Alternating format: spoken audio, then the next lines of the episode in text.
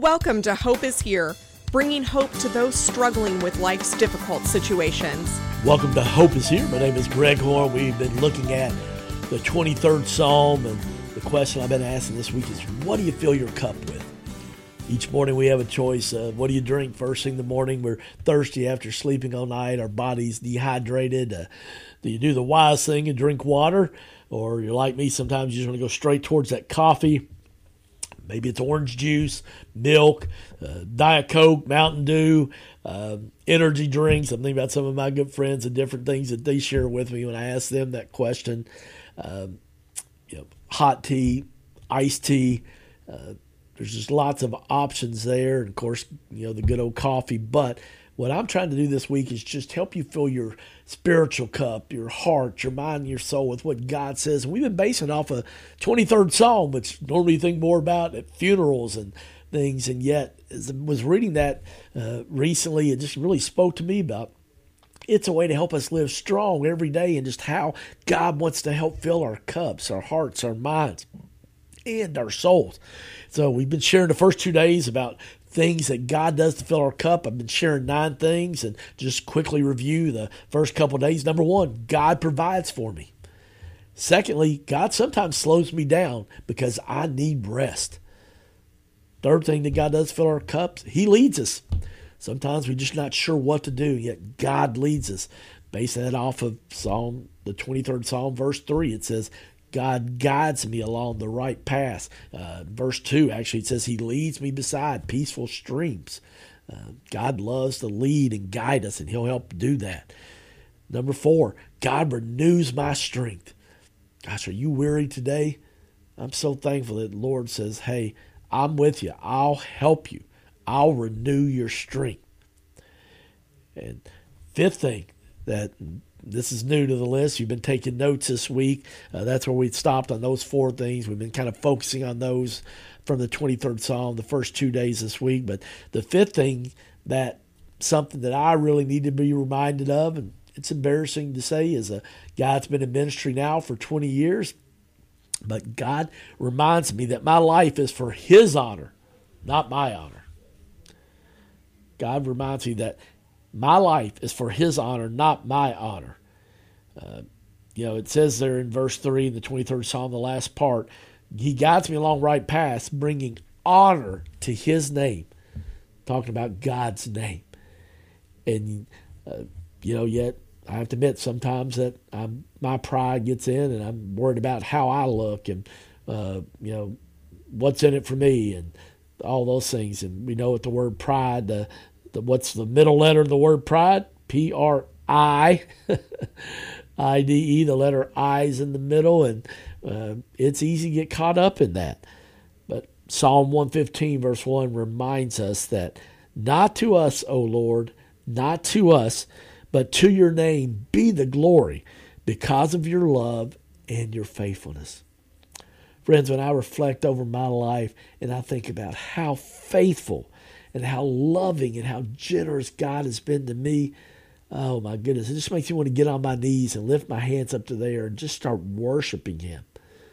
It's kind of interesting, you know. Chris Tomlin, it's probably been at least a decade now, but wrote a song called "Not to Us," and uh, not to us, but to Your name be the glory. And friends, uh, we all, I mean, I know I need to, and I believe a lot of you listen today, we need to be reminded, man, that this is just a dress rehearsal for heaven, and God is just molding our character into the image of God and helping us get ready for heaven someday. And, um, you know, that old saying that, uh, done a lot of funerals, but there's not a U-Haul behind the hearse.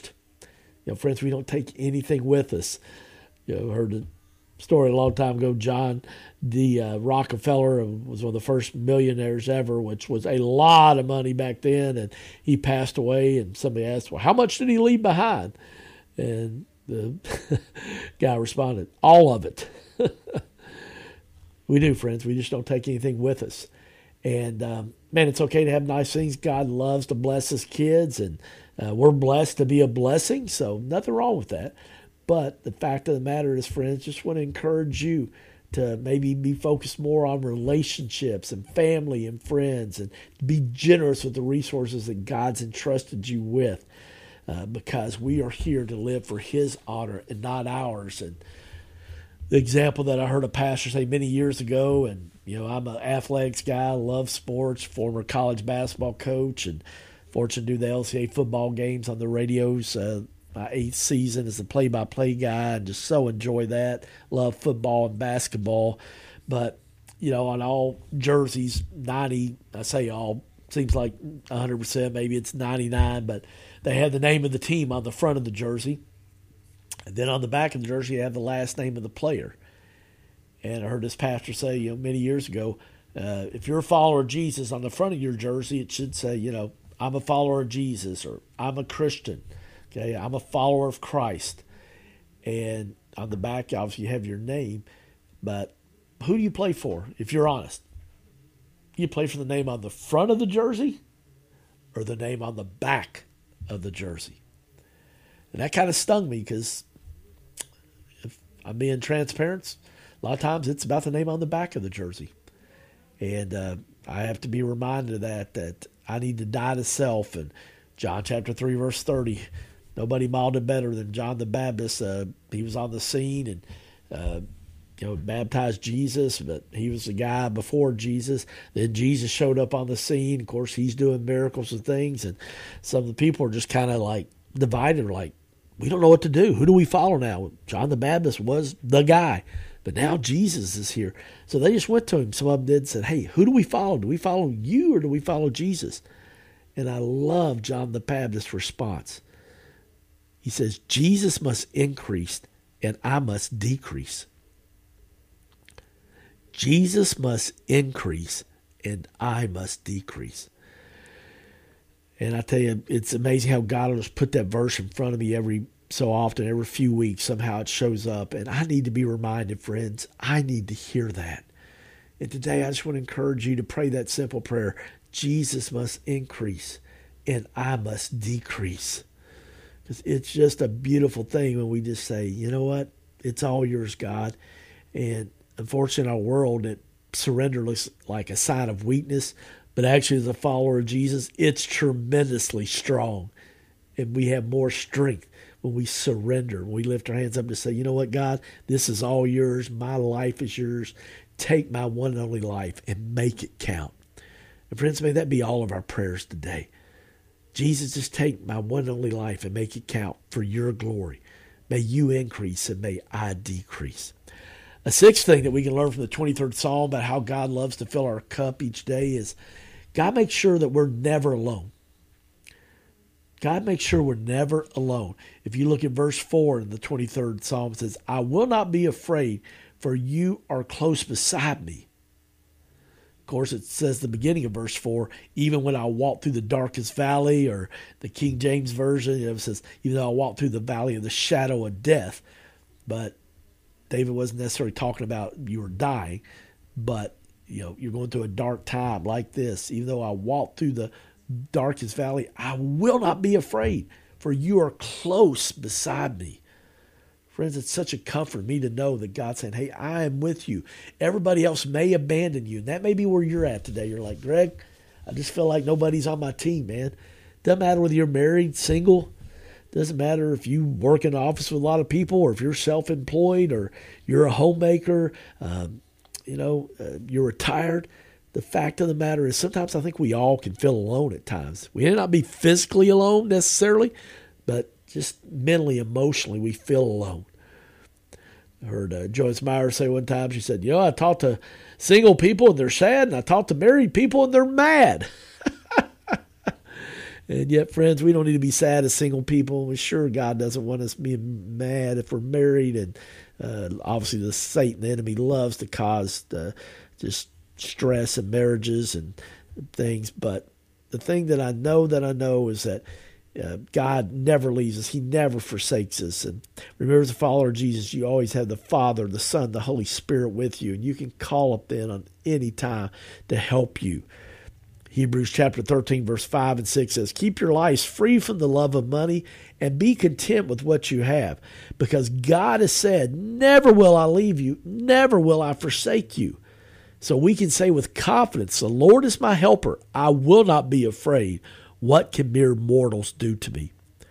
Friends, we've all had bosses sometimes that, you know, they can be intimidating, but I want to remind you, you don't have to be intimidated anybody because Jesus is with you. In Hebrews chapter 5 or 13, verses 5 and 6 really remind us of that. The seventh thing we can learn from the 23rd Psalm about how God fills our cup each day is God protects me and God comforts me.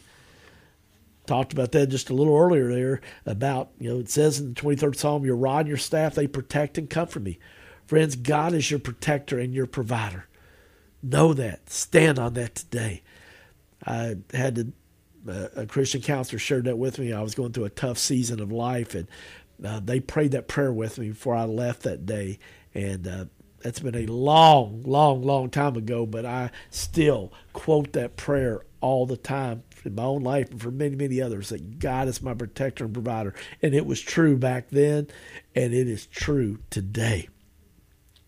I think I love this quote by Rick Warren. He says, God sometimes removes a person from your life for your protection.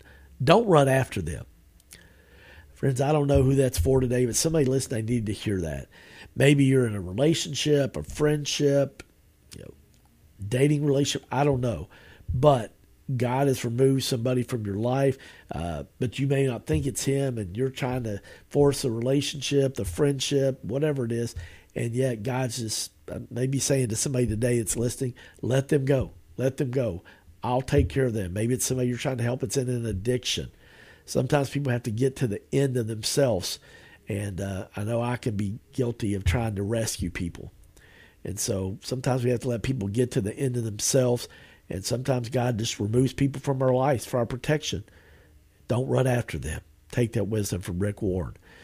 Joni Eareckson Tada, uh, what a powerful quote from her. You don't have to be alone in your hurt. Comfort is yours. Joy is an option. And it's all been made possible by your Savior. He went without comfort so that you might have comfort. He postponed joy so that you might share in it. He willingly chose isolation so you might never be alone in your hurt and your sorrow. She shared that a few years ago, and uh, here's a lady that knows pain, heartache, discomfort, uh, could definitely play in the why me card. Uh, Precious Joni Eareckson Tada, at the age of 17, uh, was injured in a diving accident, was paralyzed from the neck down. Uh, she's 73 years old now and still writing books uh, about her life and about helping you grow in your faith. Amazing part, she's done some really fabulous paintings because the one thing she could use is her mouth, and she paints with her teeth. Just amazing saying, you know what? Not the plan I would have had, but God, I'm going to let you use me anyway. And so Joni Eareckson Tada, you should look her up. Uh, eighth thing that God does to fill our cup for the 23rd Psalm, Psalm, God pursues me with unfailing love and goodness. The Bible from Genesis to Revelation is God's love letter to us, telling us not only that He loves us, but showing us what He has done to demonstrate His love for us. It's a quote I heard from Billy Graham many years ago, and it's so true, friends. The Bible is God's love letter to us, and He shows us that how He pursues a personal relationship with us, how much He loves us. And last but not least, how does God fill our cup for the 23rd Psalm? God is with us today and until we enter the gates of heaven. Obviously, he talks about surely your goodness and unfailing love will pursue me all the days of my life, and I will live in the house of the Lord forever. That's Psalm 23, verse 6. I close with this great quote by Max Lucado Stay strong. Your test will become your testimony, and your mess will become your message someday. My name's Greg Horn, and this is Hope is here. Thank you for listening to Hope is Here podcast. To listen to one of our previous programs or to make a tax deductible donation, please go to our website, hopeishere.today. That's hopeishere.today. If you have been blessed by Hope is Here, would you consider making a donation to help this ministry continue to reach thousands in central Kentucky every day? It's simple and safe. Go to our website at hopeishere.today where you can make a safe and secure online donation or you can find our address to mail a check. All donations are tax deductible and they are greatly appreciated. Please make your donation today at hopeishere.today. Again, that's hopeishere.today.